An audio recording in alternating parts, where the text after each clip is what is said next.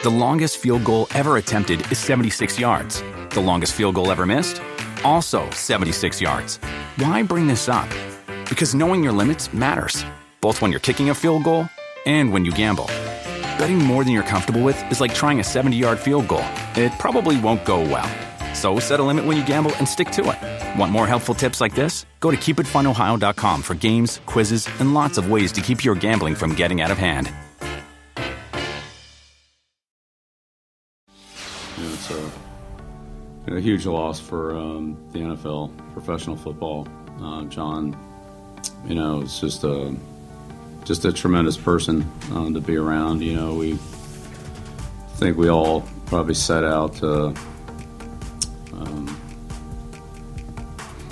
try to have a good professional career, and John had about five of them. He's set the standard for coaching in his area. I mean, they had the best record and best teams and championships and all that. I think that's why it was so well respected, is because his motivation, I think, was for the game and for the fans and for the entertainment and the safety and all the things that are right about football. That's what he stood for. He was a Hall of Fame coach, and then all the other stuff that came on top of it. It's, what a man, what a career.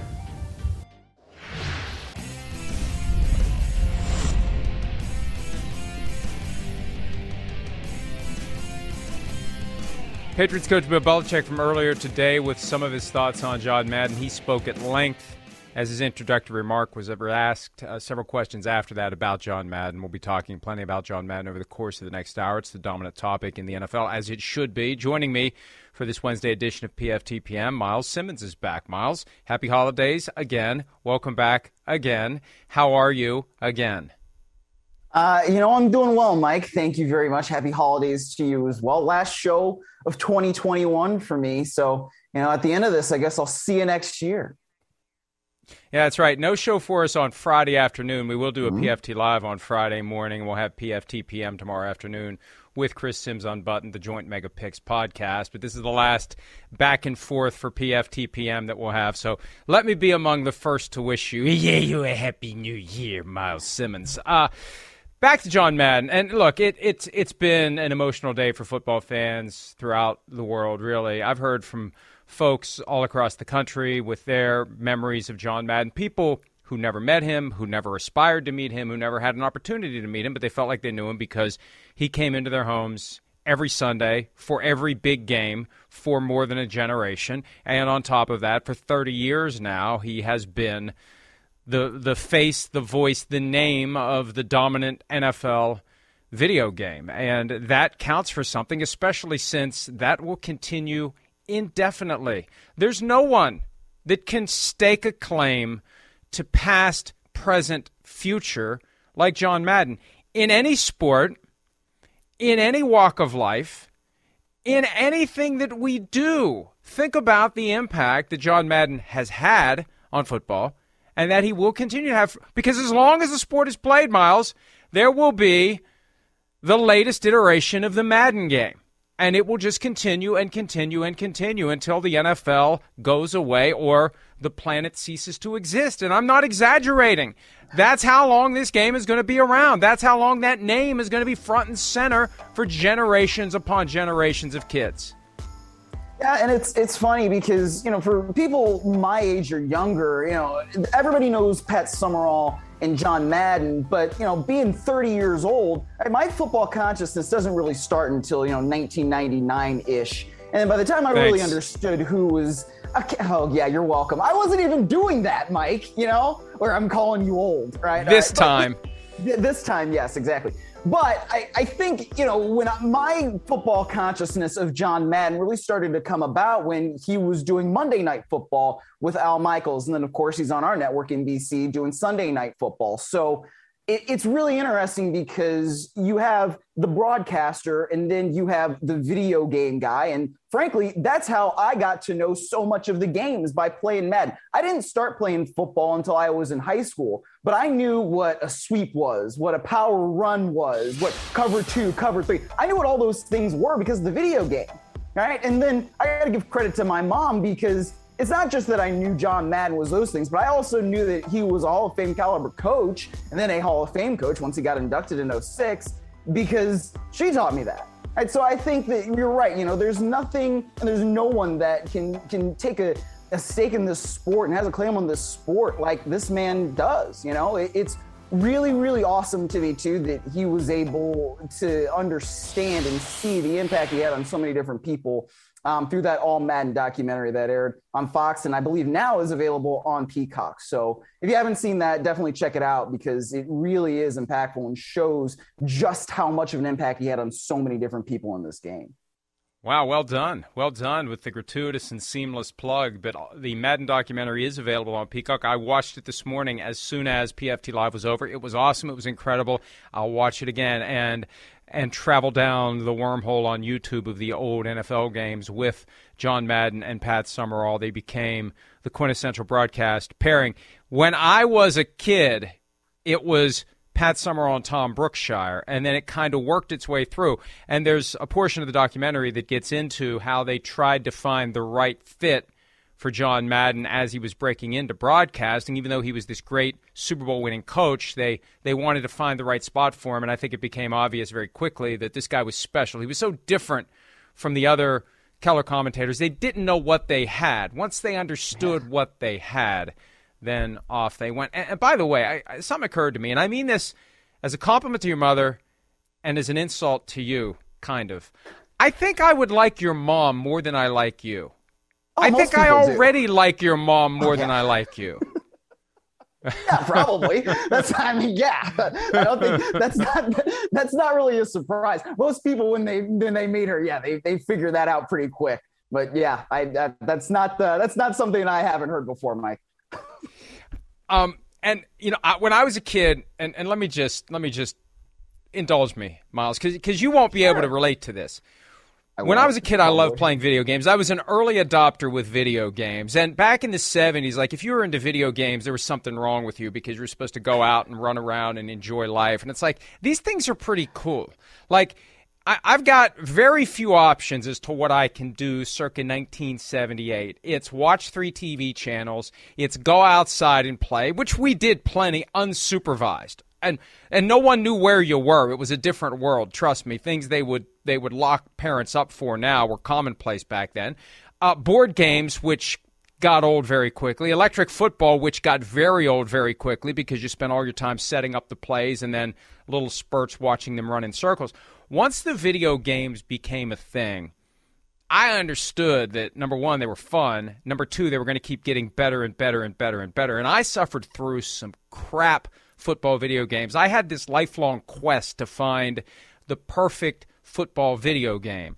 The Atari original 2600 system, it was the 3 flashing square things that were supposed to be football players. There was the old Intellivision game, which had the center and the nose tackle that never moved, and it was this long scrolling field that if they did it to scale, it would have been 1,000 yards long and 30 yards wide. I mean, there were some bad video games, but it was all we had. And so as Madden came along, and he insisted on 11 on 11, they were talking about how hard it was going to be on 8-bit machines to create the football experience, and they were suggesting removing the guards and the tackles. And he was like, no, I'm not doing this unless it's 11 on 11 football. He insisted that it be a simulation of what the game really is, and that laid the foundation for them to continue to push that it gets better and better and better. And people complain that it never changes from year to year. How much better can it get? It's real football. You learn football strategy. You learn clock management. You learn everything about the game. It can only get so much better to the human eye.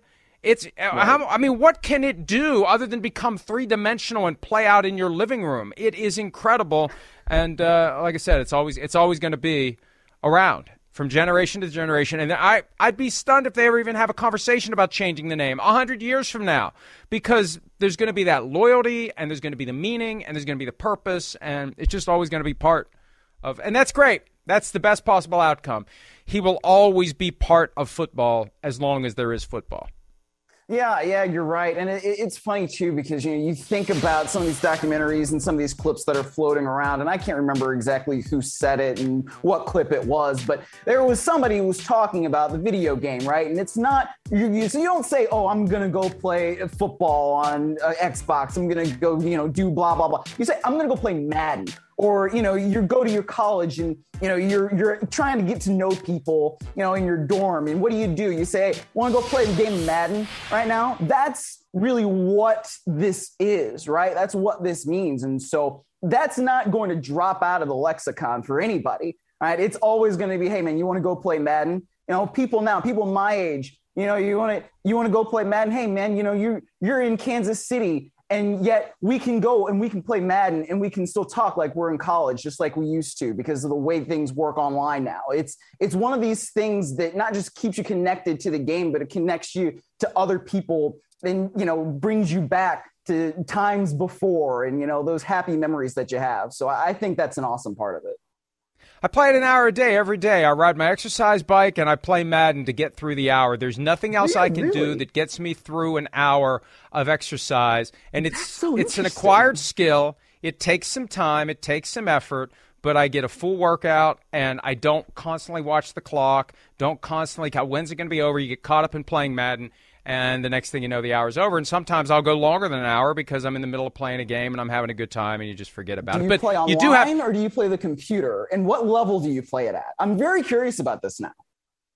Well, first of all, don't challenge me because I feel like that's where it's heading. No. I do Ultimate Team. I'll lose.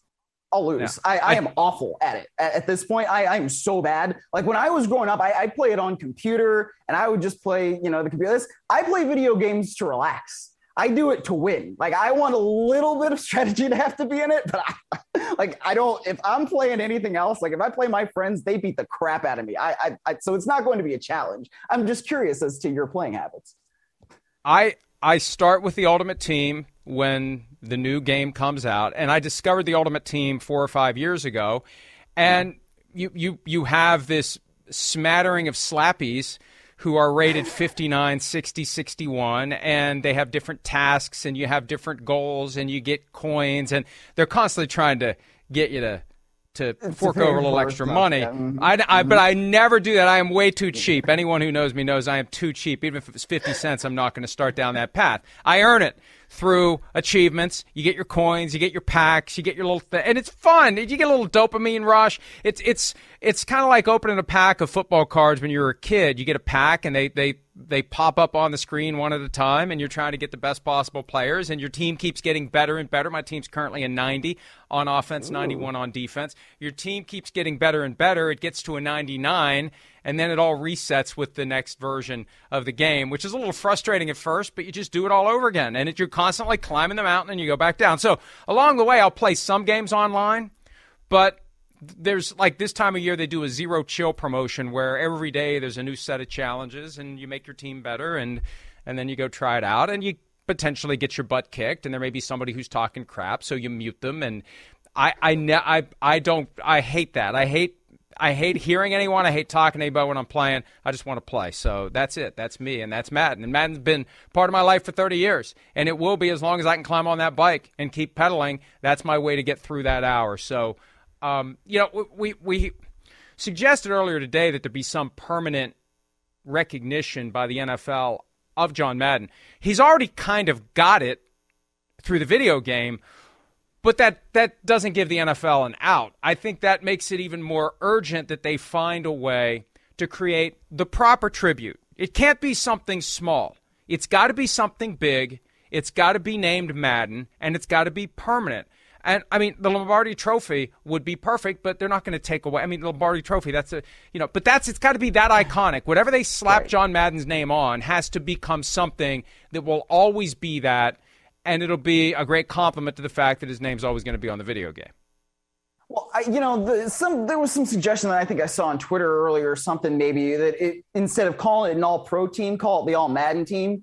And so you're kind of harkening back to what he used to do with himself and saying like, hey, these are all the guys that I thought were the best and they play, the way that I love to watch play. So that's one thing. I mean, whether it's, you know, you're naming the coach of the year after him, although I think you said in the text chain, like, that should be reserved for Bill Belichick. And frankly, I kind of agree with you on that. MVP, is it the John Madden MVP award? There is some sort of way to memorialize him and make it right, you know, because he really should have his name somewhere that means something really, really so much for the NFL. It could be like the John Madden Super Bowl game as well, or something of that nature. Like you said, it's got to be big.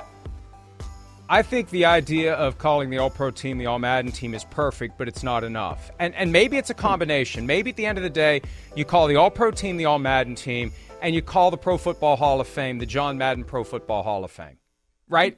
I short of calling the Super Bowl the John Madden Super Bowl, which I would be fine with, I could get behind that. I just think that is such a sacred term for the NFL. They don't want to do anything to that term. Hell, I'd be fine with calling it the Madden Football League, frankly. I mean, national, who cares? Or remake the shield in the image of John Madden. But I think a combination of something like the All-Madden team and the John Madden Pro Football Hall of Fame. You want to give the Hall of Fame some cachet? Put his name on it. If his family's okay with it, that's the ultimate permanent honor. And he's the guy that coined the idea that the bus talked to each other tonight, and it's this magical thing. It's a magical place, or it's supposed to be. You want to make it a little more magical, you call it the John Madden Pro Football Hall of Fame. That's exactly what I was going to bring up. You know, what he said in his speech about the bus talking to each other every night once the last person locks the door. I think that really would be a good honor for him, you know, to have that building down in Canton, Ohio, named the John Madden Pro Football Hall of Fame. I think that would be a fitting tribute. Another thing that isn't widely known about John Madden, we're aware of his exploits as a coach, as a broadcaster, as the video game mogul. But after he retired from NBC following Super Bowl 43, he became very active in the push for player safety. We wrote something about it earlier today. He was the first chair of the coaches subcommittee to the competition committee, which was involved in recommending rule changes to the competition committee, and a lot of it came from safety. He was adamant about getting players who may be concussed off the field. He was livid at times when there were lapses. The Case Keenum situation from 2015 when he was playing for the Rams in Baltimore, and it was clear he had no business being anywhere near the field. Yeah. That was John Madden. John Madden was beside himself over that. The year before, Jaleel Addalee, the Chargers, on a Thursday night game, got back in when he shouldn't have been. There was a quote that we got from a source in the middle of all of it where Madden's attitude was, if these people who are responsible for protecting these guys can't do it, we got to find different people to do it because it's too important. Here's some John Madden from a game in 1993. I think it was the playoff game in the 1993 season between the Vikings and the Giants. Jim McMahon had apparently suffered a concussion, and this was 16 years before the NFL woke up to concussions. Here's John Madden with his comments on how players should be handled when they suffered head injuries during games. I think if a guy has had a concussion or has a concussion, he shouldn't play anymore. I don't agree with that. I mean, they always talk about boxing and boxing being archaic, but if a fighter gets knocked out, he can't fight for another month. And sometimes in football we say, oh, the guy has a slight concussion, he'll be right back in. I don't know that I ever agreed with that. You know, I wish that those words would have been heeded a little more strongly. That was about the same time. It was the next year that the Mild Traumatic Brain Injury Committee was formed, and there's reporting, there's factual evidence to back up the idea that the committee spent a lot of time trying to downplay, to delay the reckoning, because they knew that there were certain risks that were inherent to the game that you could not iron out of the game. And that's what John Madden was trying to push for. Ways to reduce unnecessary risks, unnecessary head trauma, and ensure that when head trauma is suffered as an unavoidable aspect of the game, the player is properly protected. It was his idea, along with Ronnie Lott, the Hall of Fame safety, to implement the medical timeout that empowers officials to say, stop the game, we have to take a look at this player, and we have to get him out of the action if there's any chance that he has a concussion. So, and even to the point where John Madden suggested, Miles, at one point that the game may eventually have to get rid of the three-point stance and go with a two-point stance, which would fundamentally alter the way the game looks. But it would be the offensive lineman just kind of crouched over a little bit without a hand on the ground, and the defensive lineman doing the same thing to eliminate the firing off of the ball where the heads collide and you necessarily have subconcussive brain trauma that doesn't knock a guy out, but that over the period of a career or a season or a month is going to potentially accumulate into something that can cause a problem later in life. Right. And I think that is one of the things that, I mean, I guess I knew that maybe because of how close I am in following the sport, but I don't know that enough people really knew how staunch of an advocate Madden was for player safety. And it's one of those things where I really think that people need to know this, because if you're talking about somebody who was a former lineman, somebody who looked at the game from that perspective, basically from the inside out, and then they're saying, hey, like, you know, this is maybe something that we need to do in terms of eliminating three-point stances just to make sure that guys are as safe and as protected as possible. That, to me, tells you just how much John Madden had player safety on his mind, where it's not just, you know, aesthetically like, oh, well, it's not going to be the same game as it was when I coached, and that's not great. Like, no. It's all about player safety and also keeping the game in a way where guys can continue to play it for not just, you know, 5 years, but 10 years and all the way down the line. And I think that that's something that really, really should be praised when it comes to John Madden and his NFL legacy.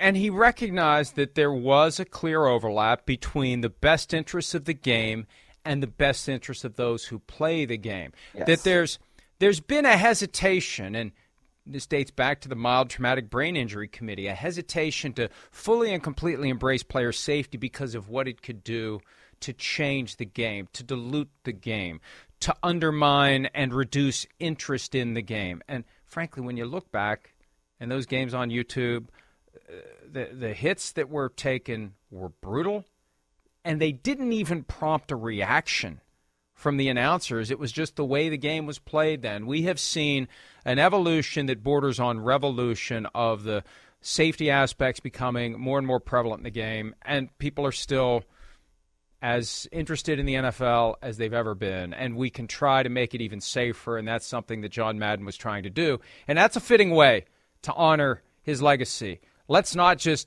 shrug our shoulders and get complacent that the game is as safe as it's ever going to be. There are ways to make it safer, and the NFL has been striving year after year with the urging of John Madden to make it as safe as it could be. I was told that he still recently would be constantly getting in touch with the league office, asking for different plays to be pulled so he could study aspects of the play, looking for different angles and ideas to make the game safer. And he was unpaid as an advisor to the NFL for more than a decade. This was just something that he wanted to do. So he gave so much to the sport, and I know the sport gave much back to him during his lifetime, but now's the time. And I hope the NFL will do the right thing here. Now's the time to find the appropriate fitting tribute for John Madden that will be as permanent as the Lombardi Trophy, as permanent as anything else out there that bears someone's name. It needs to be big. It needs to be forever.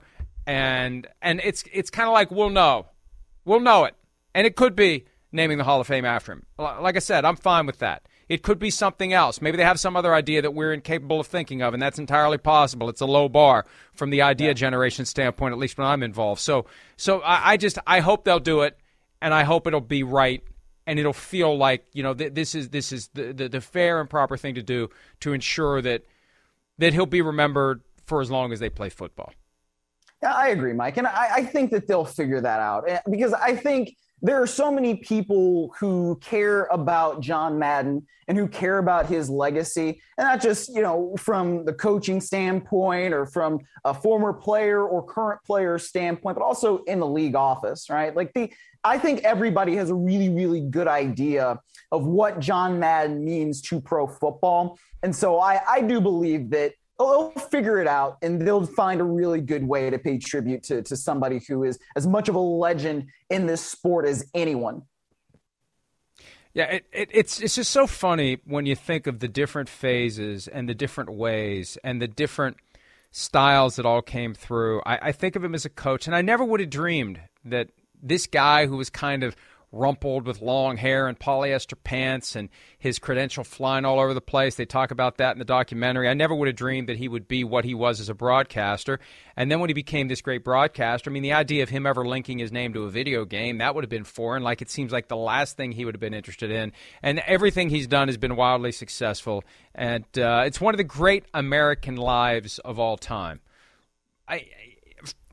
In comparison to anyone else, politicians, presidents, captains of industry, John Madden lived one of the truly great American lives that have ever been lived, and he will be a constant presence for football fans for years, decades, centuries maybe to come. Let's go ahead and take a break. When we return, we focus on the news of the day in the National Football League as Week 17 is looming. We'll do that next here on PFTPM.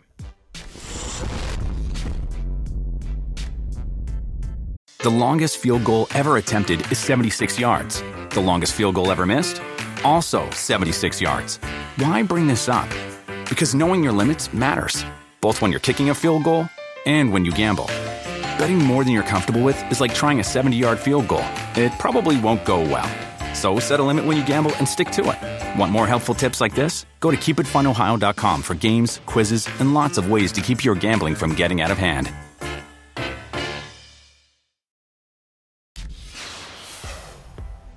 Jimmy Garoppolo, thumb injury, suffered last Thursday night against the Tennessee Titans on this sack right there.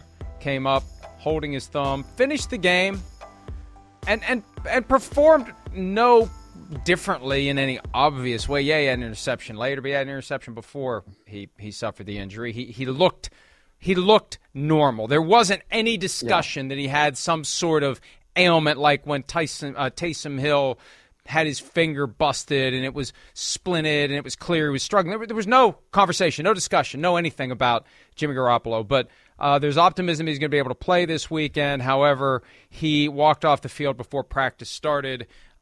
So who knows? He says he has a chance to play on Sunday. He won't need surgery on the thumb. Trey Lance is the backup. And I always say in situations like this, if there's any type of uncertainty as to who your quarterback's going to be, yeah, you'd prefer to have your quarterback 100% healthy, and there's no question at all. But if there is uncertainty, milk it for all it's worth. Two dramatically different styles between Garoppolo and Trey Lance. Let the Texans worry about it. It's the Texans. But then again, the Texans have looked pretty good lately. The Texans are kind of a dangerous late season, the gang that couldn't tank straight franchise that is stupidly winning football games. Well, you let Rex Burkhead run for 149 yards, then maybe the 49ers are going to pull a Chargers and let them come in. And I could not believe when I was watching that game, covering that game for the site, and they let Rex Burkhead run for 149. Rex Burkhead, I don't care who you have out there. You're supposed to be a playoff team, and you let Rex Burkhead run for 149 yards? Are you kidding me, Chargers? I know that's not really what we're talking about, but I'm sorry. I had to get that off my chest. My God. It's funny, though. That game was one of 8 that was being played in the 1 o'clock Eastern window, and I kept seeing someone from the Texans running the ball, and I'm thinking, who is that? What is going on here? So the Texans, they can bite you. So the 49ers have to be ready to go, whether it's Garoppolo, whether it's Lynch, and obviously they have every incentive to keep winning. The Saints losing the other night was a bonus for the 49ers, and if they get to the playoffs, whether it's Garoppolo or Lance, they can be pretty dangerous. The 49ers, one of the teams trying to get a seat in the postseason tournament, and the NFC side of the ledger. AFC side, the Ravens, trying to hold it all together. They keep losing games. It was ugly on Sunday in Cincinnati. Lamar Jackson didn't play. He returned to practice today, which is very good news. He's got that sprained ankle that he suffered against the Cleveland Browns. He's missed 2 games with the ankle. He was technically limited, but he did practice. There's some footage of the Ravens practicing on sawdust today. This is just bizarre. And apparently it's Bermuda grass that dies in the winter. And we had grass like this in my backyard. It was called zoysia grass, though. And the grass went brown like that in the winter. And it's not like he's moving all that well on that ankle. And it seems like the kind of ankle injury that, and this is my very low-tech and unqualified assessment, A sprained ankle either goes away really quickly or it stays with you for a while. And this has stayed with Lamar Jackson for a while. And I have a feeling it's going to take a lot of treatment and a lot of hope. And maybe he's not going to be the guy that he usually is. But their backs are against the wall. They got to win if they want to have a chance to make it to the playoffs. And this may be a situation where a diminished Lamar Jackson gives them the best chance to win a football game on Sunday. Well, it might, but Mike, I mean, if he's moving like he's moving in that clip, do you really want him going against Aaron Donald and Leonard Floyd and Von Miller in that Rams front? I mean, I don't know how much I would want that. Is Tyler Huntley at 100% or whatever percent he's going to be coming back off a COVID list, not as good as Lamar Jackson? I mean, you got to remember, Huntley went out there and he threw for 2 touchdowns and he ran for 2 touchdowns against the Green Bay Packers the last time we saw him. And I thought he played pretty admirably in that game, filling in for Lamar Jackson. And really, the last time we've seen Lamar Jackson play, he's not been getting it done. He's not been playing well. So, I mean, obviously, if Lamar Jackson is at his peak, yes, you want him out there and you want him because that's the guy that was an MVP for you. That's the guy that you believe can really lead you to the postseason, and you need him against a pretty strong Rams team. But on the other hand, you know, if you can force Matthew Stafford into some turnovers, and he's been turning the ball over, do you really want to put that guy out there against a team where maybe you play a little ball control, you have Tyler Huntley, and you know, he can get it done for you? I don't know. That's something that Harbaugh's got away.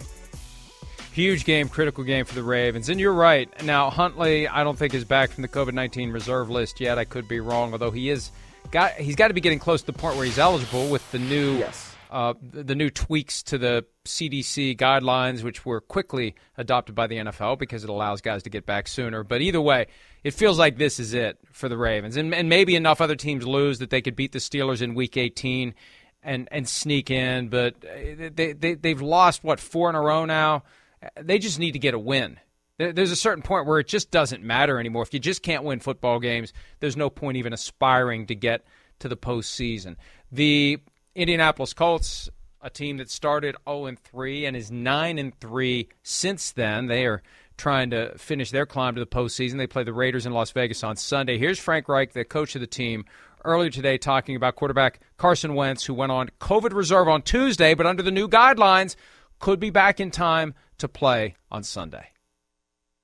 I know that Carson is on the reserve COVID list. If he clears, according to the protocol, his 5th day would be Sunday and in theory would be available for the game if he clears. In the meantime, he'll be in meetings virtual, preparing so that if he does clear, that he could play. Now, he's unvaccinated, but whether you're vaccinated or not, you get the 5-day minimum absence.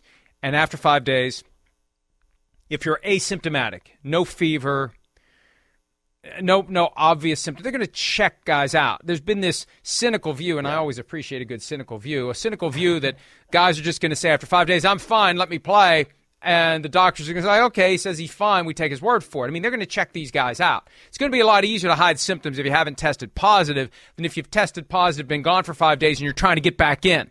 It's not going to be an easy thing to pull off, especially for guys who are unvaccinated. They're going to make sure he is fine before he's able to play. And technically what has to happen is they have to activate him from the COVID reserve list by 4 p.m. Eastern on Saturday, and then he has to receive the final medical clearance on Sunday morning. And he'll have to travel on his own like Baker Mayfield did last weekend to Green Bay. Carson Wentz will have to go to Las Vegas on his own, and they'll have to hope that he gets the clearance the next day. And if he can, it'll be Sam Ellinger, the rookie from Texas, who was the guy that emerged as the potential replacement for Carson Wentz when there were question marks about his availability before the season even began. Yeah, I mean, that's going to be the interesting thing. I mean, usually when you get that indication on the Saturday that the player's been activated off that COVID list, you kind of feel like, oh, okay, well, that definitely means that they're going to be able to play. In this case, I mean, I feel like we can assume that the Colts are going to do that unless it's just very clear and obvious that Carson Wentz has a lot of symptoms and there's absolutely no way that all of those symptoms are going to be able to clear up by Sunday by the time that those two teams are supposed to kick off. So I think it's going to be really interesting just to see if Carson Wentz actually is going to be able to clear through the protocol, you know, not only is he going to be easy if he's going to be activated on Saturday, but then we'll have to wait Sunday morning to hear, yeah, then he actually has been cleared. And yes, he actually is going to be able to play. And if you're Sam Ellinger, you know, you've got to take advantage of every single rep that you can get this week and just have it in your mind that, yeah, I'm going to be playing. I'm going to be starting. I'm going to be going up against that pretty strong Raiders defensive front. And you just got to be ready for it because you don't know what's going to happen until really Sunday morning with Wentz.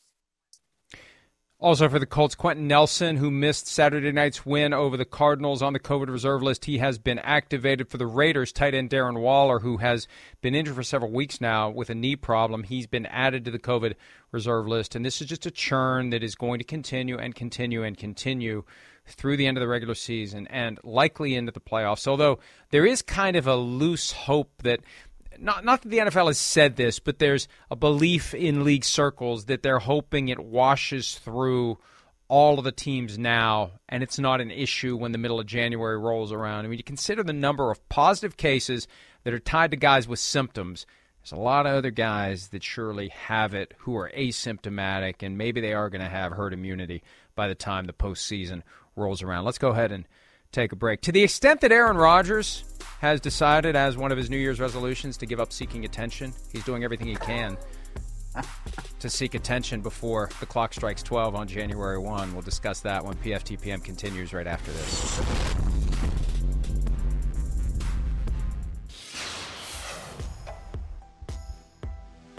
They squared off in Super Bowl XI, the Vikings and the Raiders. Bud Grant, Hall of Fame head coach in Minnesota, issuing a statement. 94 years old and still extremely sharp and very active. And what struck me was the first line, coaches come in a variety of forms. They were no different than Bud Grant and John Madden in the 70s. Bud Grant was so quiet and dark and mysterious and stoic, and there was no up, there was no down, there was no high, there was no low. And there were others like him. Tom Landry was like that. Chuck Noll, for the most part, unless you really pissed him off, was like that. John Madden was basically an overactive sheepdog, just running around all over the place, right? Jump on top of you. I mean, and it was so wild to see how different. And this was back in the days when they could wear whatever they wanted to the games. There wasn't the contract that required them all to be mannequins for whatever the latest product was that they wanted people to buy, even if they don't sell it even on their website, like that hoodie that you've been trying to get from the Browns. You got it before. The whole idea is if you're going to use the coach as the mannequin for the new product, you put the product on the website. But there he is being carried off. Not very far. Carried off the field in Pasadena after Super Bowl XI. But, you know, it right. Just... Was that... I wasn't even all... Were you? I wasn't even all that upset. On the refrigerator again in that one, like you were, you know, after Drew Pearson got you guys, because in that little ice cream stain, is that what it was? First of all, it was banana cream pie. Get your facts straight. And second of all, this is why I'd rather suffer. Look, a blowout is always better. Oh, screw you, Casey, for playing this clip. Willie Brown with the helmet. The helmet bobbing on his head is just what does it. That every time I see that helmet bob up and down, it brings back bad memories. But it didn't bother me because the game was over. It was 32-14. It was a blowout. It's so much worse to suffer through getting your heart ripped out at the end of a game. So that one didn't bother me. It didn't bother me because before I discovered the purple helmet when I was like 5 years old, I think I was a Raiders fan because I had a little plastic helmet with a pencil sharpener in it that was Raiders. And based on the performance of the team for the last 20 years, I'm kind of glad that didn't stick. But I would have had 3 Super Bowls to celebrate, which would have been nice. But I wasn't all that upset that the Raiders beat them because I like that Raiders attitude. I like the mindset, and I always liked John Madden. So it wasn't as bad as if it would have been the Steelers again or the Dolphins again or the Chiefs again or something like that. Well, at least you weren't crying in the banana cream pie, you know, although the image of little Mike crying in the banana cream pie stain on the carpet, that was a pretty good one. That's funny. I bet a lot of people would love to know that.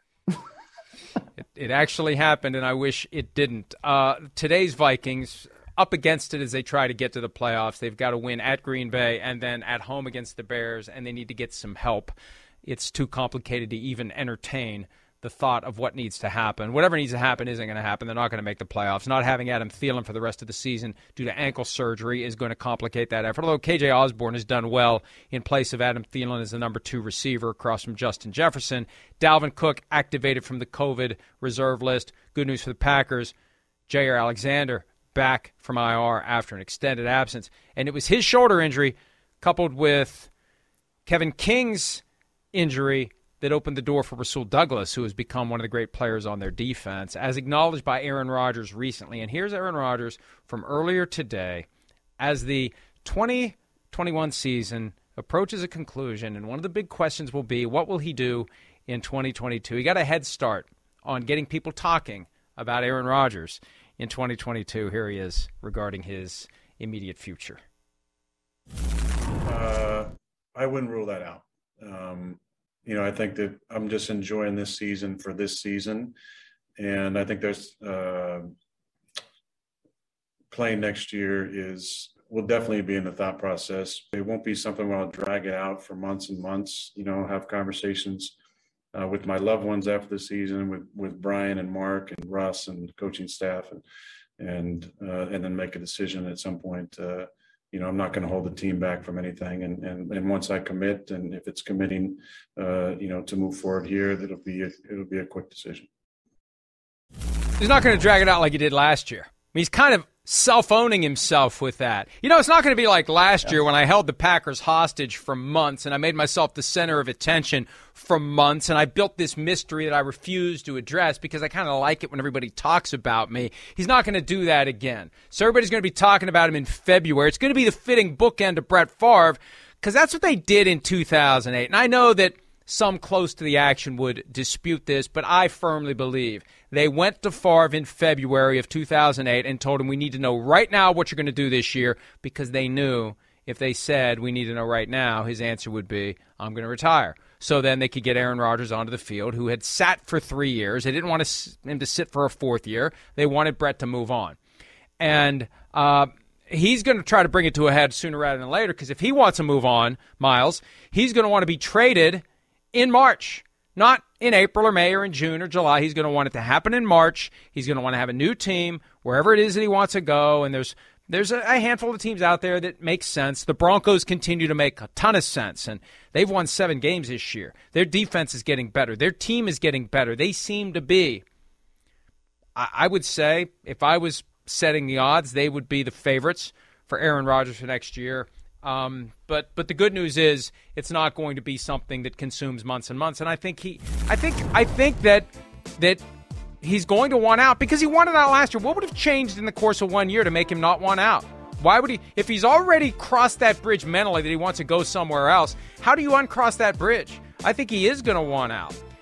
Even if they get to the Super Bowl and win it, if they win the Super Bowl, then, he can't feel bad about leaving. Hey, I want to go get a fresh start somewhere else. What are they going to say? You're ungrateful, you're this, you're that. He just delivered a Super Bowl. So that would be the perfect time to walk away.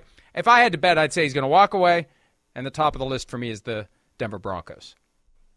Well, not to cross sports too much, but it kind of reminds me, of Albert Pujols, right? He wins the World Series with the St. Louis Cardinals, and then all of a sudden he's like, yeah, guys, peace out. I'm going to go sign with the LA Angels and become an irrelevant baseball player for basically the rest of my career. I mean, I don't think that that's what's going to happen with Aaron Rodgers, but I think it's sort of the same thing where it's like, who can really blame him if he then wins another Super Bowl with the Green Bay Packers, which – hell, it looks like they're going to be in position to do, at least at this point, right? They are in position to have the number one seed in the NFC. And I think that their defense is better than it's been. That offense is clicking. He and Matt LaFleur are really on the same page. He and Devontae Adams have been as good as ever. They are on track to at least make it to the Super Bowl. So if they win that and he wins another trophy for Green Bay, at that point, it's kind of like, all right, I can go on with the rest of my career and go somewhere like Denver, go somewhere like Pittsburgh, where he was making googly eyes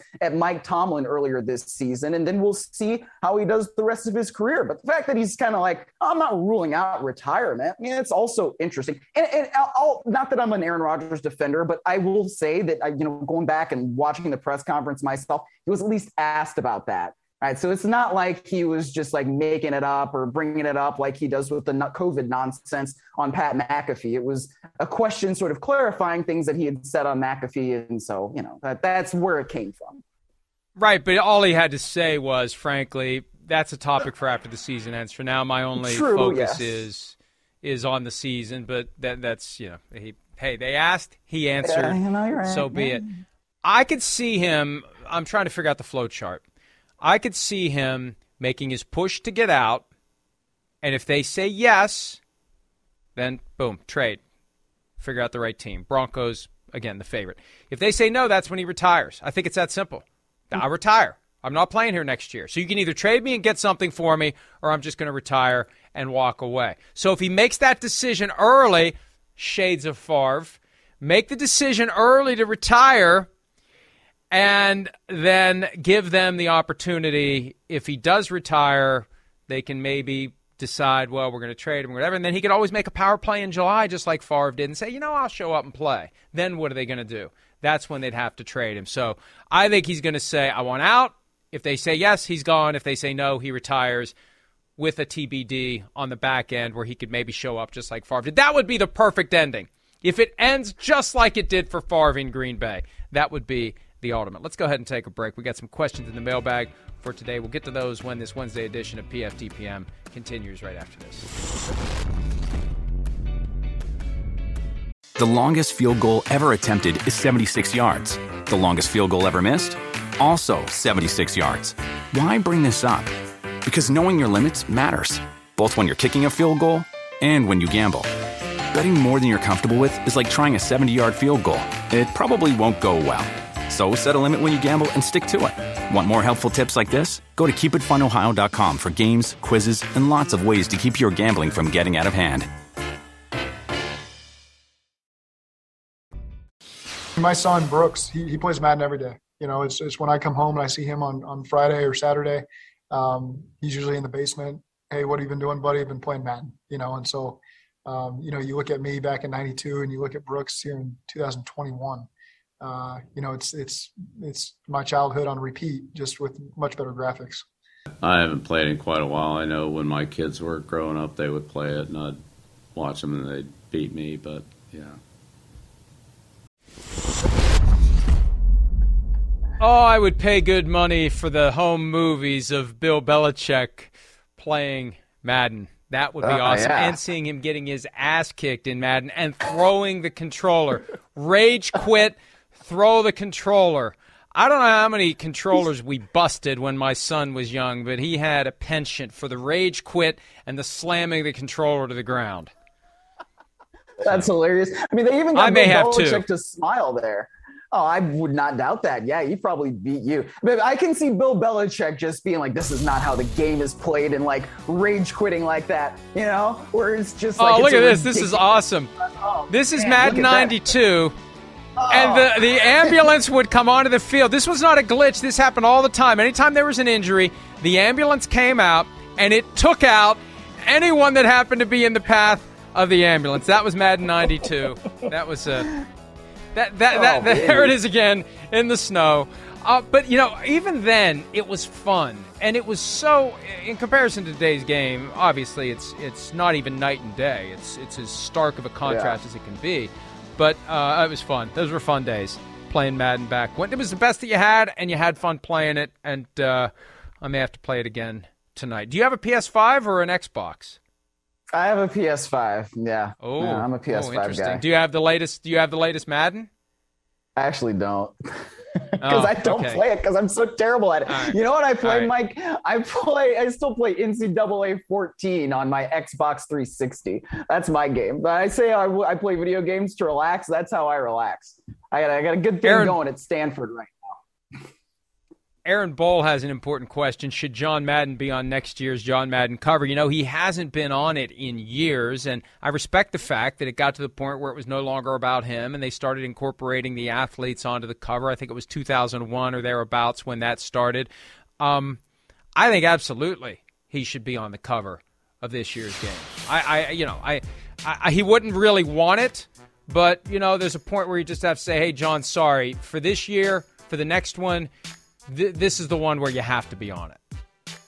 I think that I totally agree. And I also saw an idea floating around on Twitter today that they should like get all of his voiceovers that he had, remaster them, and put John Madden's voice back in the game. I think that would be awesome.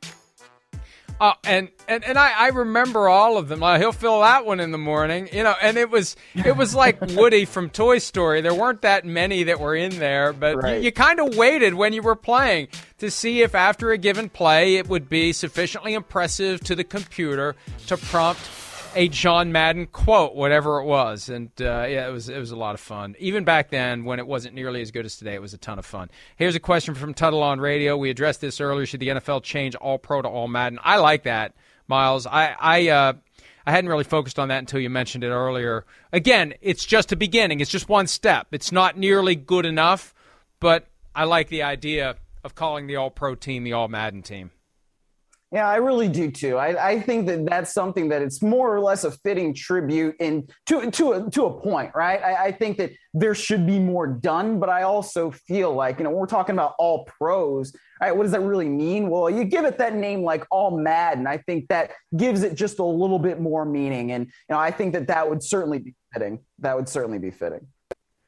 The all Madden team. Now the problem is, if you're going to call it the all Madden team, you want it to reflect the true all Madden team, that it was his way, you know, the guys he respected, not necessarily the guys with the biggest stats or the guys who created the most memorable highlights, but the grinded out guys who showed up every week, who got it done. You know, it was maybe some folks who flew under the radar. So you need to really take a step back and reevaluate the selection process.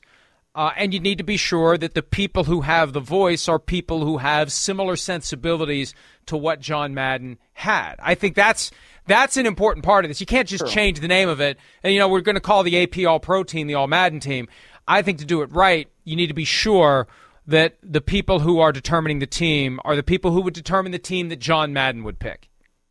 Yeah, and I think that that makes it a little bit more difficult, right? Because you can't just say the quarterback who has the best stats or, you know, it's almost like the Pro Bowl, right? When you look at the Pro Bowl now, I just feel like the Pro Bowl has lost a lot of meaning because you get guys that are alternates for the game, like a Jalen Hurts. And I don't really mean to denigrate Jalen Hurts, but like, are we really thinking that Jalen Hurts is one of the best quarterbacks in the league this year? I don't really think so. So it's got to be something where you're not just saying that, okay, this is a guy that did something good. It's got to be, well, he is one of the best and for this particular reason. And it's not just because of the stats, it's because of how he plays the game. So I think that does kind of make it a little bit more difficult to just say, all right, let's call all pro, all Madden. But, you know, there's something we can do. I feel like there's something there at least, you know?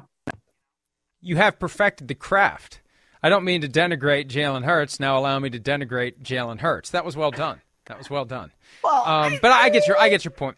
I get your point. I'm just having fun here. That's the word of the day is fun. John Madden made things fun. I have my own ideas of what fun is, by the way, but still, I'm having fun. If you're not, that sometimes makes it even more fun. On tour forever. Why do you think it took so long to get John Madden in the Hall of Fame? Was it the one Super Bowl, perhaps the career length, only 10 seasons as a head coach? I firmly believe that, and we've seen this with others who got into the Hall of Fame. Dick LeBeau, for example, got in as a player boosted by his achievements as specifically the assistant coach in Pittsburgh who ran the Blitzburg defense for all those years. I think John Madden's Hall of Fame case was boosted by everything else he brought to the table. And if he had simply retired from coaching and never had gotten into broadcasting, and he initially, I don't want to spoil the documentary, he had no interest in being involved in broadcasting. He didn't like the way NFL games were broadcast. He didn't like the approach, and ultimately he decided to do it, and he was going to do it his way. But if he had never gotten into broadcasting and had just been a guy who coached for 10 years and won a Super Bowl along the way, I think he would have had the same difficulty that Tom Flores did, where you just become kind of forgotten. You didn't do it long enough. There are too many other worthy candidates. Now, with the new procedures they have where a coach is guaranteed to get in pretty much every year or at least every other year, he would have gotten there eventually. But I think the reason it took so long is because only as a coach, it wasn't enough to get in. But with everything else, it was more than enough to get in. It was enough to have the whole place named after him, as we've suggested earlier in the program. No, but at the same time, and frankly, I wasn't, old enough to figure this out because Madden's career as a coach was long before I was ever born, right? So whatever it is. But I still think, just knowing what we know now, and that a coach who has coached for at least 100 games, he won, 73% of his games? That's insanity. That's ridiculous. This man really never had a bad season as a head coach. All right, so I mean, it's kind of ridiculous to me, even though he only coached for 10 years, that it took so long for him to get in. But, I mean, I understand what it is that you're saying and where you're coming from, and frankly, you lived it a lot better than I did.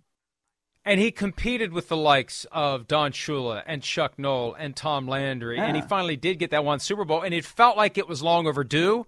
And it felt like it wasn't enough for as good as those teams were. So I just think the bottom line is that the coaching career standing alone was viewed as insufficient, but it got to a point where he was doing so many other things for the game, it overwhelmed the process, and he deserved to be in. And as we said, he deserves to have the whole place named after him. Miles, Happy New Year to you. We'll see everybody tomorrow morning for PFT Live and then the Joint Mega Picks podcast later in the day. Have a great Wednesday night.